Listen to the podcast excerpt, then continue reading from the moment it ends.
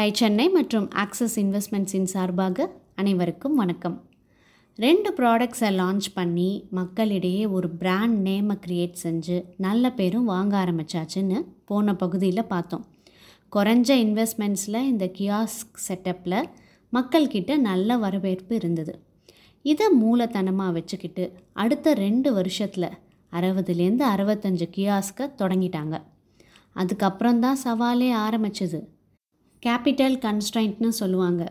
பிஸ்னஸை பெரிய லெவலுக்கு எடுத்துகிட்டு போகணுன்னா நம்மக்கிட்ட இருக்கிற பணத்தை தவிர வெளியிலேந்து அதாவது எக்ஸ்டர்னலாக இன்வெஸ்ட்மெண்ட்ஸ் தேவைப்படும் தான்.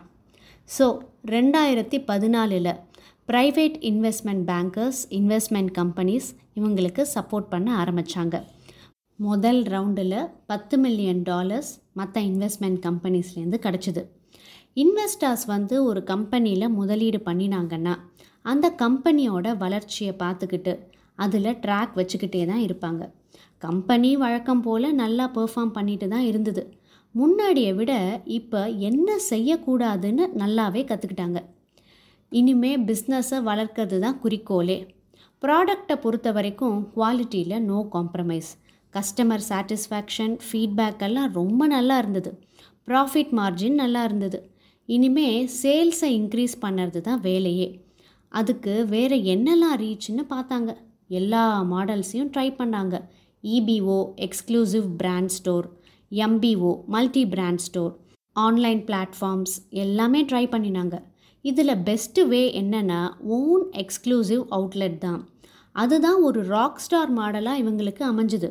இருக்கிற கியாஸ்க் எல்லாம் க்ளோஸ் பண்ணிவிட்டு ஸ்டோர்ஸாக கன்வெர்ட் பண்ண ஆரம்பித்தாங்க முந்நூறுலேருந்து முந்நூற்றம்பது ஸ்கொயர் ஃபீட்டில் மெட்ரோ சிட்டிஸ் சென்னை பெங்களூர் ஹைதராபாத்னு எல்லா இடத்துலையும் மல்டிபிள் ஸ்டோர்ஸாக ஓப்பன் பண்ண ஆரம்பித்தாங்க ரெண்டாயிரத்தி பதினாறு பதினெட்டு இந்த ரெண்டு வருஷம் முழுமையாக எக்ஸ்பேன்ஷன் தான். மல்டிபிள் ஸ்டோர்ஸ் மல்டிபிள் ப்ராடக்ட்ஸ் வருஷத்துக்கு நூற்றம்பது ஸ்டோர்ஸ் ஓப்பன் ஆச்சு. அனாவசியமாக எதுக்குமே பணத்தை விரயம் பண்ணாமல் ரொம்பவே பார்த்து பார்த்து தான் செலவு செஞ்சாங்க. Cash and carry business and எல்லா இடத்துலையுமே சொந்த அவுட்லெட்ஸ் அப்படிங்கிறதுனால கிரெடிட்ஸ்க்கு கூட வேலை இல்லையே. மக்கள்கிட்ட வரவேற்பு அதிகமாகிட்டே இருந்தது. அப்போ இன்னும் பிஸ்னஸை எக்ஸ்பேண்ட் பண்ணணும்னு தானே அர்த்தம்? ரெண்டாயிரத்தி பதினெட்டில் ரெண்டாவது ரவுண்ட் ஆஃப் இன்வெஸ்ட்மெண்ட்ஸில் ஐசிஐசிஐ வெஞ்சர்ஸ் நூறு கோடி இன்வெஸ்ட் செஞ்சு இவங்களுக்கு சப்போர்ட் பண்ணினாங்க. எகெயின் இன்னும் நிறைய ப்ராடக்ட்ஸ் நிறைய ஸ்டோர்ஸ் அக்ராஸ் இந்தியா ஓப்பன் ஆக ஆரம்பிச்சுது. அப்புறம்தான் எல்லாரோட வாழ்க்கையிலையும் வந்த சவால் கோகலர்ஸை மட்டும் விட்டு வைக்குமா? கோவிட் இந்த கோவிட் கடலில் மூழ்காமல் எப்படி மீண்டும் கரை கண்டுபிடிச்சாங்கங்கிறத தெரிஞ்சுக்கணுமா? அடுத்த பகுதியில் பிஸ்னஸ் கதை கேட்க எங்களுடன் இணைந்திருங்கள்.